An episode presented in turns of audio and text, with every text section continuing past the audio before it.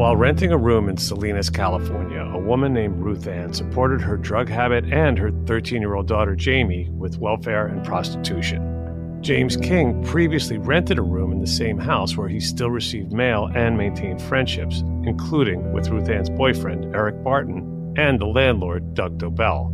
James would come by occasionally to pick up his mail and socialize, as he did on August 1, 1997, for the Salinas Air Show. A few days later, while landlord Doug Dobell was in Las Vegas, James intervened when he saw Ruth Ann trying to sell Doug's moped. Ruth Ann, who had already pawned Doug's TV, threatened James that she would get back at him if he ever told Doug. When Doug returned from Vegas on August 11th, James found himself accused of stealing Doug's TV, which he firmly denied while reporting the story about Ruth Ann and the moped. When Eric Barton confirmed that Ruth Ann was the culprit, James found himself accused once again, this time for the alleged August 1st sexual assault of 13-year-old Jamie, during which time he allegedly ejaculated on a tan carpet.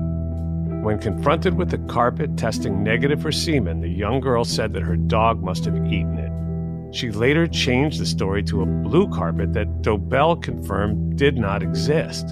Despite these glaring red flags, the DA used Jamie's story and a medical expert's testimony that has since been characterized as absurd to send James away for 35 years to life. This is Wrongful Conviction with Jason Flom.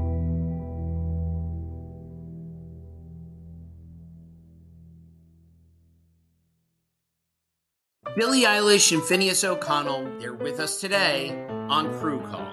I'm your host, Anthony D'Alessandra. Billie's vocals, it was automatic art. You know, I had to, choose a more challenging route than just, da-da-da-da. You know what I'm saying? It could have been, easier. And a lot of people have asked me, how did you choose to have it be so soft and, so simple? And what else was it gonna... that's what the song wanted. Thanks for listening to this episode of the Crew Call podcast on Deadline.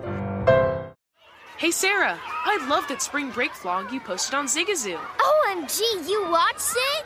Yeah, it was so cool. I think you're so talented. Social media is only positive with Zigazoo, the world's largest and safest social media network for kids. In Zigazoo, all community members are verified kids just like yours, and all content is fully human moderated. Try out Zigazoo this spring break. Download the Zigazoo app today. There's plenty to celebrate in March and National Craft Month with the perfect pizza at home class from Craftsy. And anytime is right to listen to iHeartRadio's iHeartCountry Radio. Discover more shows and movies for free. Managing your diabetes just got easier. The powerful new Dexcom G7 lets you see your glucose numbers on your compatible watch and phone without fingersticks. And because Dexcom G7 is the most accurate CGM system, you can be confident in your food, exercise, and medication decisions. And all those decisions can lead to big results, like more time in range and lower A1C. Get started at Dexcom.com. Dexcom data on file 2023. If your glucose alerts and readings from the G7 do not match symptoms or expectations, use a blood glucose meter to make diabetes treatment decisions. For a list of compatible devices, visit Dexcom.com/compatibility.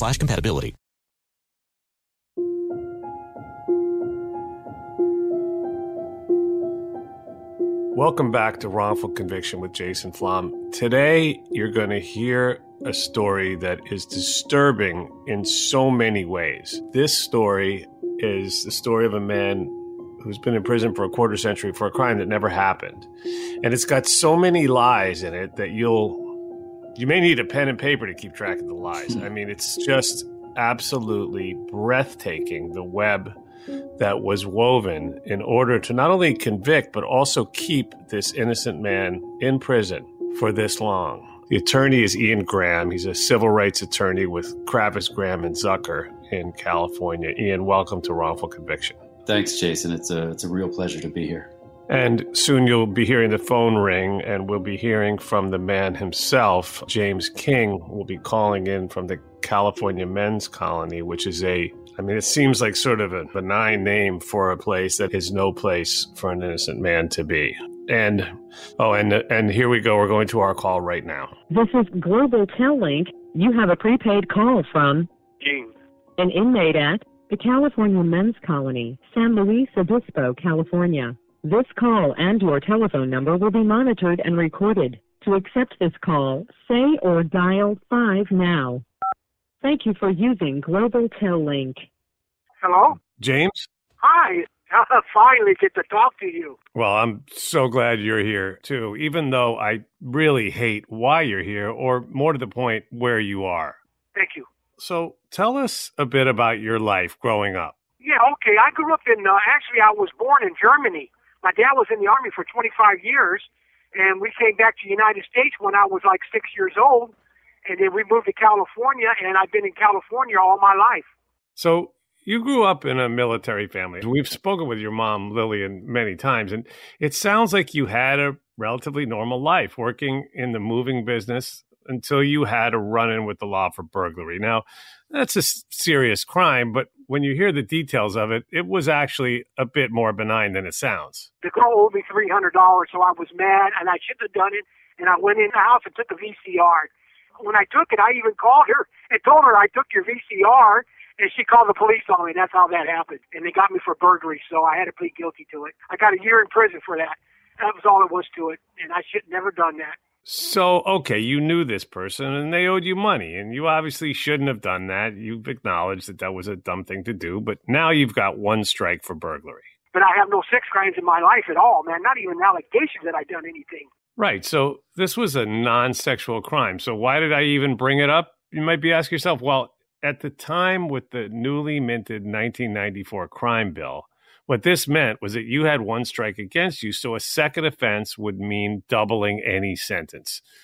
But for now, you just got the one-year sentence, so you get out, go back to the moving business, doing odd jobs, and you're renting a room from a man named Doug Dobell in Salinas, California. Yeah, I was living in Doug Dobell's house for about 7 months, and I moved out and got my own place. It was in 97, and I was living in Salinas at the time. When I moved out, I still stayed friends with Doug, and I had to go there and get my mail every day because I did not have my mail switch. I just kept it there at Doug's house. All right, so you were also doing some odd jobs for Doug. You two guys had a mutual friend, Eric Barton, who was dating a woman who had just begun renting a room from Doug, and her name was Ruth Ann, a woman who, through her own admission, had suffered from manic depression, borderline multiple personality disorder, drug addiction, all while struggling to support her drug habit and her 13-year-old daughter, Jamie, with the help of welfare and prostitution. So now, Ian, this brings us to the summer of 1997 at Doug Dobell's house. So in the summer of 1997, there were 4 or 5 people living there. In addition to Jamie and Ruth Ann, there was a woman named Bonnie Roman, her husband, and Bonnie's brother, I believe, named Eli Roman. So on August 1st, 1997, James goes by Dobell's house. I believe it was the day of the Salinas Air Show. So he was going over to see Dobell, and, you know, he knew Ruth Ann a little bit, and, you know, have a few beers for the air show. And so he goes into the house, and Eric Barton is occupied in the bedroom with Ruth Ann. Ruth Ann wanted me to go to the store for her and get some beer for her. She didn't have a car. Her car was broke down. So nice me, when I was going to the store, Jamie asked me, could she go and get a soda pop? And I said, ask your mother. And her mother said, sure. So King goes and gets some beer and comes back to the house. Ruth Ann comes out and gets a beer out of the fridge, and King's there and Jamie's there. No issues. Goes back into the bedroom with Barton, and, you know, the day goes off without a hitch. Over the course of the next few days, while Doug Dobell was still out of town in Las Vegas, James sees Ruth Ann trying to sell Dobell's moped and intervenes and stops her and tells her she can't be selling Dobell's property. Ruth Ann and James got into a verbal altercation when he prevented her from selling the moped. And I said, hey, excuse me, sir, this is not Ruth Ann's moped. This is the owner's moped, and if you buy this, you're buying something that is stolen. And that's when Ruth Ann turned to me. She said, you bastard, if you tell Doug about this, she said, if we get evicted out of here because of you, I will pay you back 100 times over. She had also, by the way, pawned Dobell's television that week when he was out of town. So on August 11th, Dobell returns from Las Vegas to his house, and he notices that there's property damaged, his TV is missing, and James tells Dobell that Ruth Ann had pawned the TV and tried to sell the moped. And this was later confirmed by Eric Barton, who had seen Ruth Ann do this stuff too. So Dobell and Ruth Ann get into an argument about her conduct while she's staying at the house. And the next day, Ruth Ann comes to Dobell with Jamie and tells Dobell that James King has molested and tried to rape Jamie. Dobell, who was horrified and actually scared that he was going to be himself accused of this assault, immediately calls the police. And Dobell drives Jamie and Ruth Ann to the police station for Jamie to be interviewed. And on the way to the police station, Ruth Ann is mad at Dobell because, as Dobell testified, he didn't give Ruth Ann and Jamie time for them to get their stories straight. Yeah, this is just the beginning. I mean, yeah. And so she is now grasping at straws because she's angry that her scheme was sort of, interrupted. Yeah, well, but I guess maybe should give just a brief background. Jamie's 13 years old, and this is her mother, who's working as a prostitute and has been a drug addict. And Jamie would later testify that she was raped when she was 4, and she was raped when she was 8. And what, as you'll see, will become relevant later. The second time, she also said that there was a convenience store involved. And we have fairly good evidence that she was also being sexually assaulted at this time that we're talking about, August of 1997, just not by James King. So I have a great deal of sympathy for Jamie and her situation. It doesn't change the facts that we're going to develop going forward, but that's just the circumstances that we're dealing with here. So now this awful scenario is starting to grow legs, so to speak, right? Mm-hmm. Dobell has driven them down to the police station. What happened at that interview? Jamie was taken into a room separated from her mother and interviewed by detectives. She said that on that day of August 1st, when James King came over to the house, that he was going to go to the convenience store to buy beer. And that because there was no one else around, he knocked on the bedroom door, interrupted Barton and Ruth Ann, and asked Ruth Ann whether he should take Jamie to the store with him or just leave her there. And Ruth Ann said, yeah, why don't you take her? So she says she and James drove to the liquor store, convenience store, whatever it is. He got beer. He bought Jamie a soda, and they're driving back. And she said that on the way back, he pretended to get lost, and he began touching her thigh into her private areas. And then they get back to the house. Ruth Ann comes out of the bedroom. She gets a beer from the fridge, goes back into the bedroom. She sees Jamie. There's nothing going on. No problem. At that point, according to Jamie, James takes her into the garage in the house. And on top of a piece of carpet that's in the garage — Dobell, by the way, is in the carpet business — so there's a fairly large square of carpet that she says that he then forced her to orally copulate him, and that he raped her, and that he ejaculated, and the semen went on the carpet. She was actually very clear about that. The detectives asked her follow-up questions to make sure, because they would be able to then verify the story. So they ask her follow-up questions, and she says, yes, it was a brown or tan carpet. She told them where it was in the garage.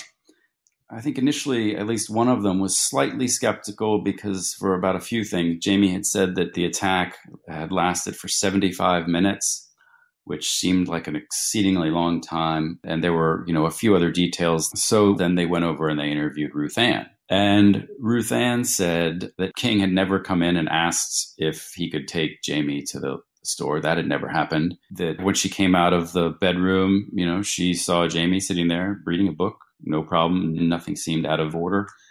Then she said that when Jamie told her about the incident, she said that King had tried to rape her, not the story that she told the police. The detectives then went back in with Jamie and said, your mom said that, she didn't see this and she didn't hear that, and that you told her that it was only James had tried something. And Jamie said, well, I don't know why my mom would say that. So there's already a discrepancy there. And so then the detectives asked Jamie, well, did you tell anybody about what happened to you at the time that it happened or in the days afterwards? And Jamie says, the only person that I told the next day was my friend Erica. Erica then says, no, that didn't happen. Erica says that she does remember Jamie telling her that King had assaulted her, but that happened after Dobell had gotten home. So in other words, it had happened sometime after August 11th, more than 10 days after the attack. So there were some flags in the story just from the beginning here. There are a lot of flags, and the story really is just getting started, because when you hear what happens next and the way these lies start to unravel, it would be comical if it wasn't tragic. So when the interview concludes, Officer Hickman, he goes immediately to Dobell's house, and Dobell takes him into the garage, and there is a tan or brown carpet exactly in the place that Jamie described it. Dobell tells the officer it's been here for at least a month, and it's the only one that's been in this garage for several months. So the officer takes that carpet and they have it laboratory tested for semen, and it tests negative. And just so they're sure, they take two other pieces of carpet, not even remotely where Jamie said they were or fitting the description, but they just want to be thorough. So they grab two other pieces and they test those. They test negative. The detectives then went back, asked again for Jamie to tell the story. And again, Jamie tells the story, talks about King, and talks about how he ejaculated on the tan or brown carpet. So then the officer says, we had that carpet tested and it didn't show that there was any semen on it. It didn't come back, didn't test positive. There was none. And Jamie says, that's because my dog ate that part of the carpet.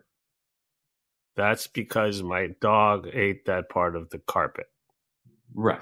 And these are the things that a 13-year-old girl might say when she's caught in a lie. So the officer says, your dog ate it. And she says, well, also, I think my mom may have cut it up and maybe then also washed it. And the officer says, well, the carpet doesn't look like it's damaged in any way. And Jamie didn't have anything to say to that. So that is the state of the evidence that was turned over to the district attorney's office. This is where it should have ended, right? Yes. This was a moment, right, where the DA had that opportunity to say, you know what? None of this makes any fucking sense. Yeah. So, unless you guys can bring me something, some physical evidence, eyewitness testimony, something other than a tangled web of lies from a poor child, I'm not going to prosecute this case, but that's not what happened. Yeah, well, they try to build some corroboration. And on about August, I think it was 19th or so, almost 3 weeks or so after this alleged attack by King, they have the prosecution's medical expert, Dr. Valerie Barnes, examine Jamie.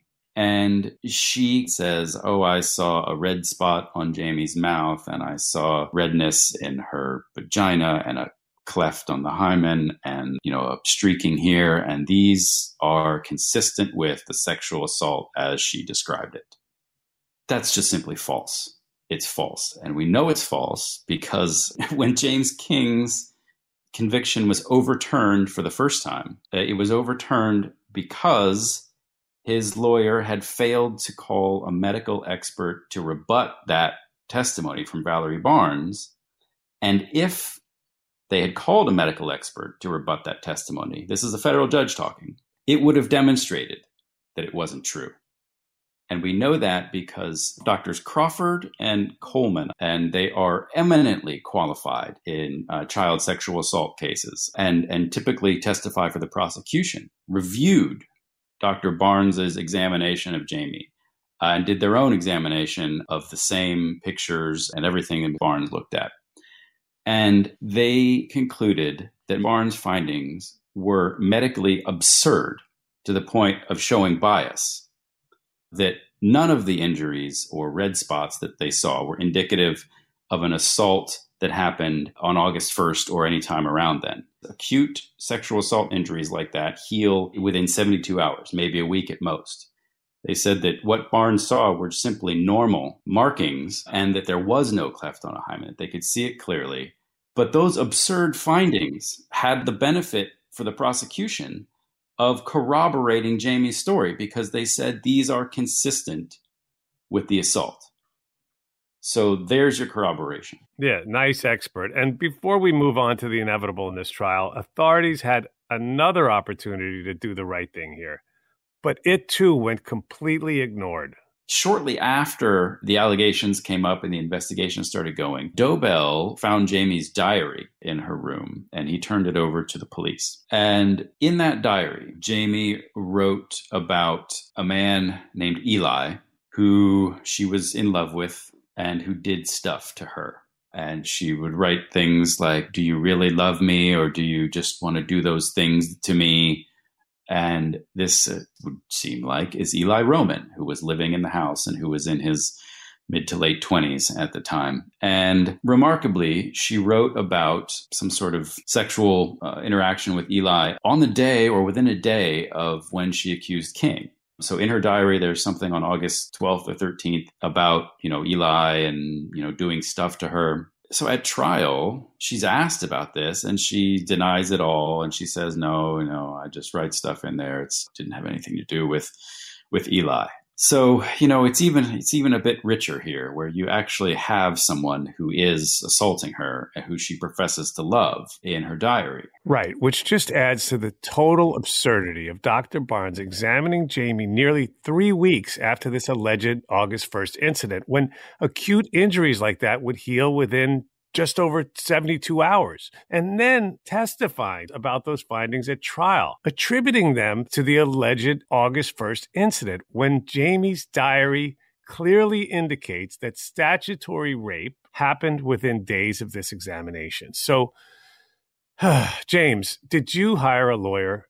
And what exactly did your lawyer do? Well, at first I had a public defender. That lawyer never got me an expert to dispute all that. Right. So with no expert to refute and Jamie's testimony, this was basically a fait accompli. But there was still some hope in that there were so many holes in Jamie's story, especially about the carpet where she alleged that James deposited semen, which came up negative every time despite many efforts. Then her ridiculous answer about the dog, having eaten the carpet is like, my dog ate my homework, literally. And then it gets even worse. The carpet in her story changed colors. She switched from her statement about the carpet being tan or brown, which she'd said, I think, 3 or 4 times at this point, leading up to trial, to the fact that the carpet was blue. In other words, my story before about the dog chewing it, maybe that doesn't seem reasonable. So let's just say it's a blue carpet and it's a different carpet.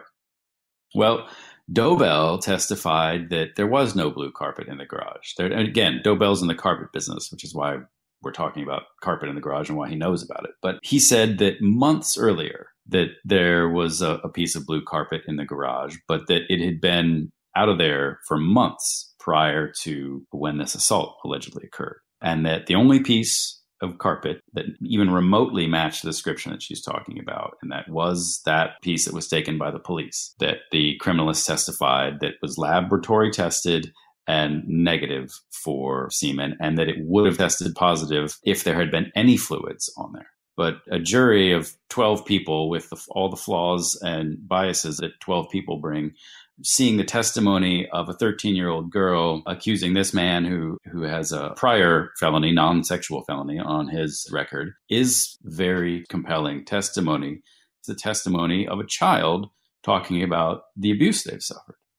And James King is convicted and he is sentenced to 35 years to life in prison.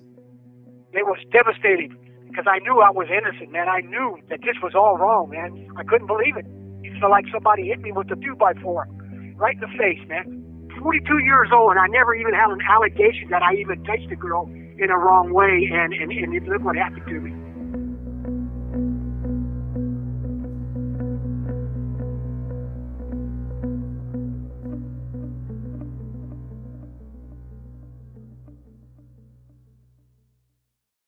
This episode is underwritten by Paul Weiss, Rifkin, Wharton & Garrison, a leading international law firm. Paul Weiss has long had an unwavering commitment to providing impactful pro bono legal assistance to the most vulnerable members of our society and in support of the public interest, including extensive work in the criminal justice area.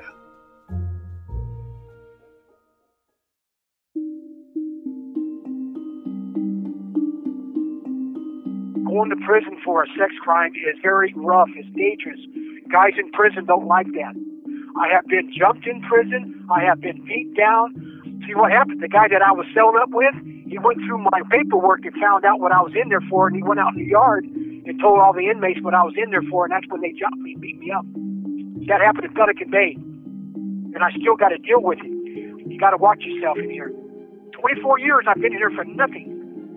My mother, she's 90 years old, and I just don't want her to die while I'm in prison. It's gonna tear me up, man, you know, because I'm really close to my mom, and I just wanted to be out there with her. And here I'm in here for nothing, you know, and it's really eating me up real bad. I know, James. We've spoken to your mom several times, received many letters from her, and we promised her that we do all we possibly can to make a difference for you, which is one of the reasons why we're here right now talking about it and shining a light on this horrible injustice. So, Ian, tell us what happened in post-conviction. His early appeals were repeatedly denied through 1998, 99, all the way till 2009, when finally he got to the federal habeas petition, right? Yes, and it is very hard to get even a federal court to hear you on the merits of your claim. It's even harder to win on the merits of your claim. But his federal habeas petition made it through all of the procedural barriers, and the federal district judge ended up granting his habeas petition on the claim of ineffective assistance of counsel, basically saying his trial lawyer was ineffective for failing to call a medical expert who could have rebutted the testimony of Dr. Valerie Barnes that Jamie had injuries consistent with an assault by King. And she granted that because the two doctors, Crawford and Coleman, had provided not only declarations, but witness testimony about what they saw and about how wrong Dr. Barnes was. So this judge grants ineffective assistance of counsel. And in making that finding, this judge looked at Jamie's testimony and noted the serious gaps and contradictions in her testimony. The statement about the carpet and how it tested negative, and then she said the dog ate it, and then she changed and said the carpet was blue. And all these things were noted by the federal judge overturning his conviction. I mean, and this is so long ago. This is making me so sick. This is 12 long years ago, and it should have ended there. But the DA decided to retry Mr. King, charging him with 3 counts of aggravated sexual assault on a child and lewd conduct with a child, all of which he, of course, still pled not guilty. And prior to the retrial, this is important, the prosecution offered him a plea deal. He was presented with an option. We'll throw out the rape, we'll throw out the oral cop. If you just plead to 1 count of lewd conduct, you'll walk out a free man. Time served. You are free to go. You can be back with your mother. And he turned it down. No guilty person offered the chance to walk out of prison or face retrial would say, fuck you, I'm innocent, retry me. And he did that. And Jamie informed the prosecution that she didn't object to the plea deal. But Mr. King, that's amazing. I mean, that's so... But Mr. King rejected it, maintaining his complete innocence. And so they retried him. You know, the wrinkle here that really stands out to me is that leading up to the trial, some DA investigators did a few interviews with Jamie. And in these interviews, Jamie accused King of also sexually assaulting her in the living room in the house. And the prosecutors started sort of following up on it. And then she admits, no, that's a lie. It was actually Eli Roman that made me do that. So she's lying here again in 2010. So that was leading up to the trial. And so she goes into the courtroom again, and she tells the story again. And Dr. Barnes says, does her thing again. Her testimony remained consistent from the first trial, even though she'd been called out by these renowned, esteemed doctors, right? Dr. James Crawford Jakubiak, who has received a Distinguished Service Award from the Sexual Assault Investigators Association of California in 2003. Since 1994, he'd been listed on the best doctors in America. 90% of the cases he testified in, he testified for the prosecution. And then there's Dr. Lee Coleman, a psychiatrist with a specialty in sexual abuse cases, who also testified and agreed with Dr. Crawford. It really is a mystery how he was able to be convicted wrongly a second time. Just simply on the testimony of Jamie and Dr. Barnes. Even though his conviction was overturned by a federal court, and even though the federal judge made all those findings about the holes in the evidence and the unbelievability of Jamie's story, James King got retried, and he got sentenced again to 35 years to life. And once again, the appellate process gears start turning.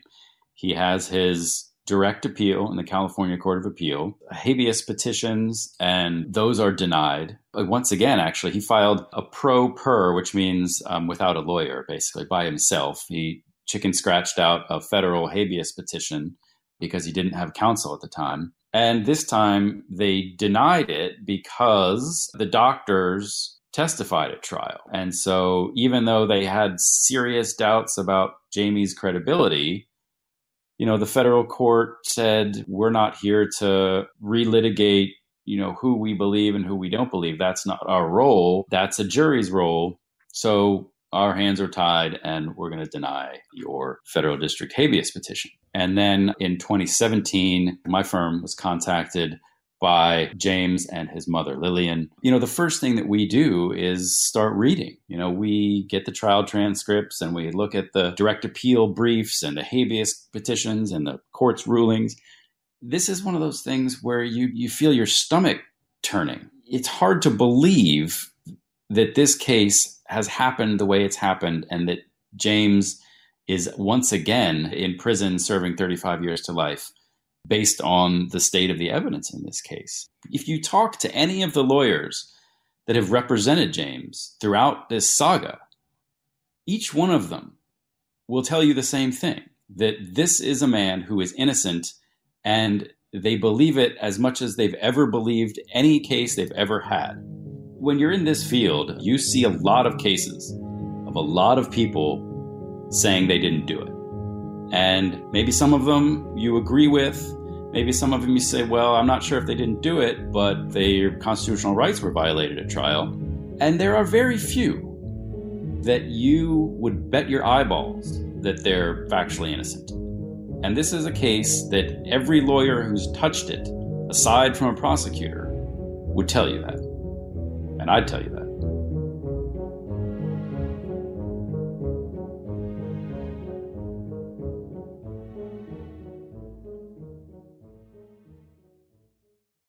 Hey, this is John Ridley. And this is Matt Carey, documentary editor at Deadline. And welcome to Doc Talk. John, we've got a hard-hitting episode today. A lot of controversy. Well, maybe we should put the word controversy in quotes in the documentary field about the nominees for Best Documentary Feature. We're going to get into that with some amazing panelists. You get a shot, but the individuals behind every one of those images, they're complicated and they are human. This has been Doc Talk. Thank you. Great conversation. Thank you. Zigazoo has made me zigzag.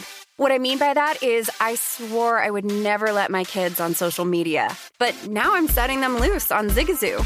Before I found Zigazoo, I believed all social media was inappropriate for kids. But I feel great about my kids being on Zigazoo. Videos are moderated by actual people before being added to the feed. Zigazoo is a space for kids to post videos they've created and to share them with other kids just like them. And since there are no comments or messaging, you don't have to worry about mean comments on your kids' videos. And you need parental consent before joining Zigazoo. Bottom line, it's a space that prioritizes data safety for kids. Oh, but don't take my word for it. Zigazoo is KidSafe COPPA certified. So weigh everything Zigazoo has to offer. Maybe you'll zigzag too. Zigazoo, a social network for kids. Download the Zigazoo app today. There's plenty to celebrate in March and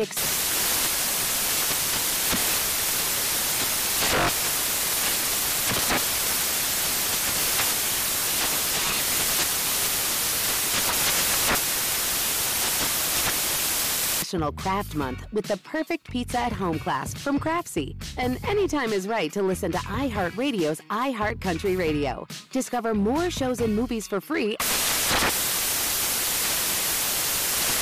Hey guys, it's Rich Davis from Covino and Rich here to tell you the national sales event is on at your Toyota dealer, making now the perfect time to get a great deal on a dependable new SUV like an adventure-ready RAV4.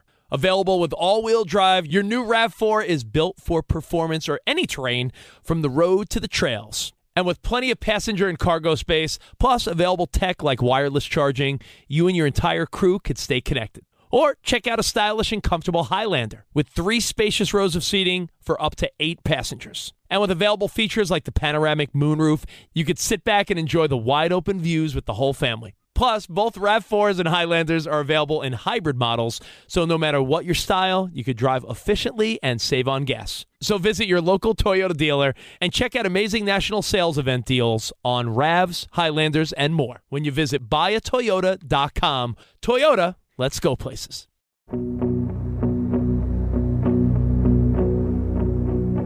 After we got involved in the case, what we saw was that the issue of false evidence had never been raised. And our view of the evidence and of the law is that the testimony that Jamie gave, that the rug was now blue, is false. It's demonstrably false. And the testimony of Valerie Barnes is false. 2 eminently qualified doctors have said it's false. And they've said it's absurd. They've said that the things that Dr. Barnes testified to, about a cleft on the hymen and things of that nature, simply were not there, did not exist. Her findings are absurd. So we filed a habeas petition alleging false evidence introduced at trial and ineffective assistance of his appellate counsel for failure to raise that issue. The Superior Court actually requested some informal briefing on the issue. And what the district attorney's office came back with was, well, we're just saying that there's a disagreement amongst experts. Dr. Barnes' testimony isn't false. She testified to what she saw. And then Crawford and Coleman testified to their findings, and the jury made their determination. So you can't say that that's false. And regarding the blue carpet, they said, well, Jamie was just mistaken about whether the carpet was blue or tan. And that explains everything. And we submitted a reply brief saying basically all that's clearly bullshit. You know, look at this. Look at the transcripts. You know, he's innocent. This evidence was false. And the Superior Court, not unsurprisingly, unfortunately, denied the habeas petition. We filed in the California Court of Appeal, and it was denied. And so then we filed a habeas petition in the California Supreme Court. This is our last forum here. And if this is denied, he's already filed a federal habeas petition pro per by himself. So we can't just go back to federal court and knock on their door again. And I am deeply worried that if the California Supreme Court denies this habeas petition, that our only avenue at that point is to petition the governor's office for clemency or commutation, which is a difficult case to make when you have allegations like these. Yeah, it's always a long shot, but it's also always worth a try. And the good news is that you have a great governor in California, and his team, who I've gotten to know, are really terrific people. We are going to start a change.org petition that we would love for people who have heard about this case and who agree that James King should not spend any more time in prison and that he's an innocent man would go to the link and read more about the case and voice your support. Once you see the evidence and see that I am completely innocent of this crime, and I just beg you to please, people, can you please sign my petition? And we'll, of course, link to that in the bio. So please do go to the bio, sign the petition. There will be other information as well. And now, we go to the part of the show that we call closing arguments. First of all, I thank you for being with us. And of course, James, what can I say except for the entire human race owes you an apology and so much more. And I hope that we're able to see you free in the not too distant future. So, and now closing arguments, I I leave your microphones on, turn mine off, kick back in my chair with my headphones on, and just listen for anything you want to say. Let's start with you, Ian, and save Mr. King to close out the show. James King is innocent. I think any fair-minded person looking at the facts of this case and the history of this case would agree with. There is an innocent man who has served 24 years and he didn't do it. He's innocent. I don't fault Jamie. The circumstances of her life leading up to this were horrible. She was, in my view, being assaulted at that time, but by somebody else, by somebody that she professed to love. When it came to accusing somebody, she was able to accuse James King of conduct that someone else had done to her. These cases require evidence. You cannot simply take the word of one person. They require corroboration. And when there's no physical evidence, when there's no corroboration, that should be a red flag. And then when the evidence comes back and it contradicts the allegations, that should be an even bigger red flag. And then when those contradictions are absurd, that the dog ate the evidence, that the carpet magically switched colors, that James King did this stuff to me, oh, wait a minute, sorry, it was actually Eli Roman who did that stuff to me. That should be a stop sign. It shouldn't happen. At that point, no one should have their life put in jeopardy. And let's not sugarcoat it. I mean, it's a death sentence. James King is going to die in prison unless his conviction is overturned and his sentence is commuted. He's not going to get out. He's 66 years old now, and he's not in great health. His mother's name is Lillian. She's in her mid-80s, and she is in rapidly declining health. His one hope is to get out before she dies. And her one hope is to see her son again outside of prison. This is the kind of case that makes you question what you're doing as a lawyer, if what you're doing has any value. If we lose, if his conviction isn't overturned, have I failed? If we lose, James King dies in prison. His mother dies without ever seeing her son outside of prison again. And, I will have failed. James, now over to you. Oh, God, I'm just begging that somebody would please just help me. This girl, man, they hated me because I am the one who got him evicted. Because, see, they had nowhere to go. They were living on the streets. They had it made there, and I came along and I took it away from her. It was nothing but revenge and revenge only, man. That's why they did this. I just pray that somebody would please take a look at my case and see the evidence that I'm totally innocent of this crime. My mom, she thanks you so much for what you're doing for me. She is so happy to hear this, what you guys are doing now for me. She's so happy. And I want you to know this, man. I want you to know one thing. This never happened. This never happened, man.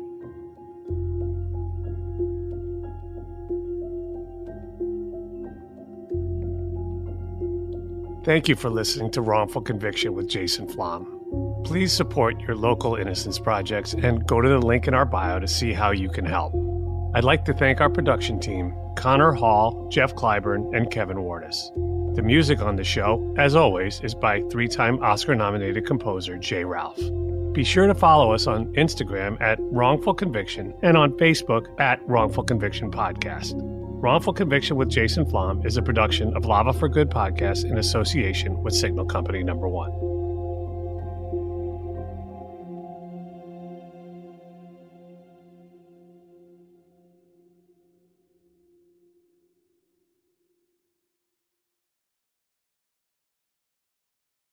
Have you heard about the social media platform for kids? It's called Zigazoo. It's a great place where kids like me can come together to make fun videos. Videos moderated by real people who review content before it's posted to the feed.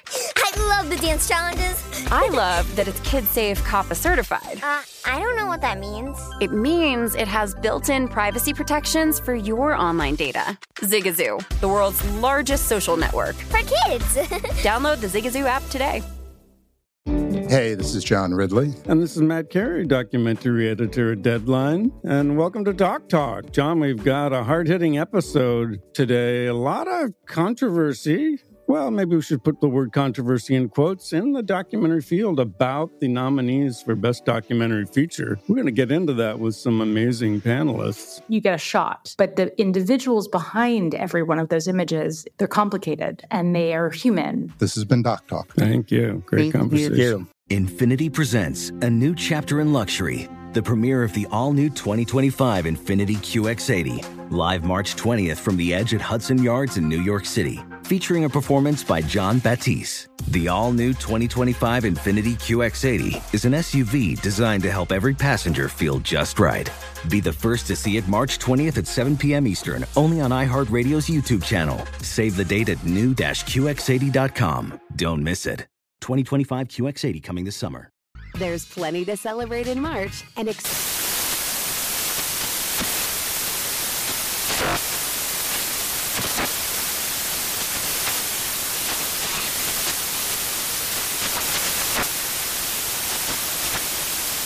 Craft Month with the perfect pizza at home class from Craftsy. And anytime is right to listen to iHeartRadio's iHeartCountry Radio. Discover more shows and movies for free.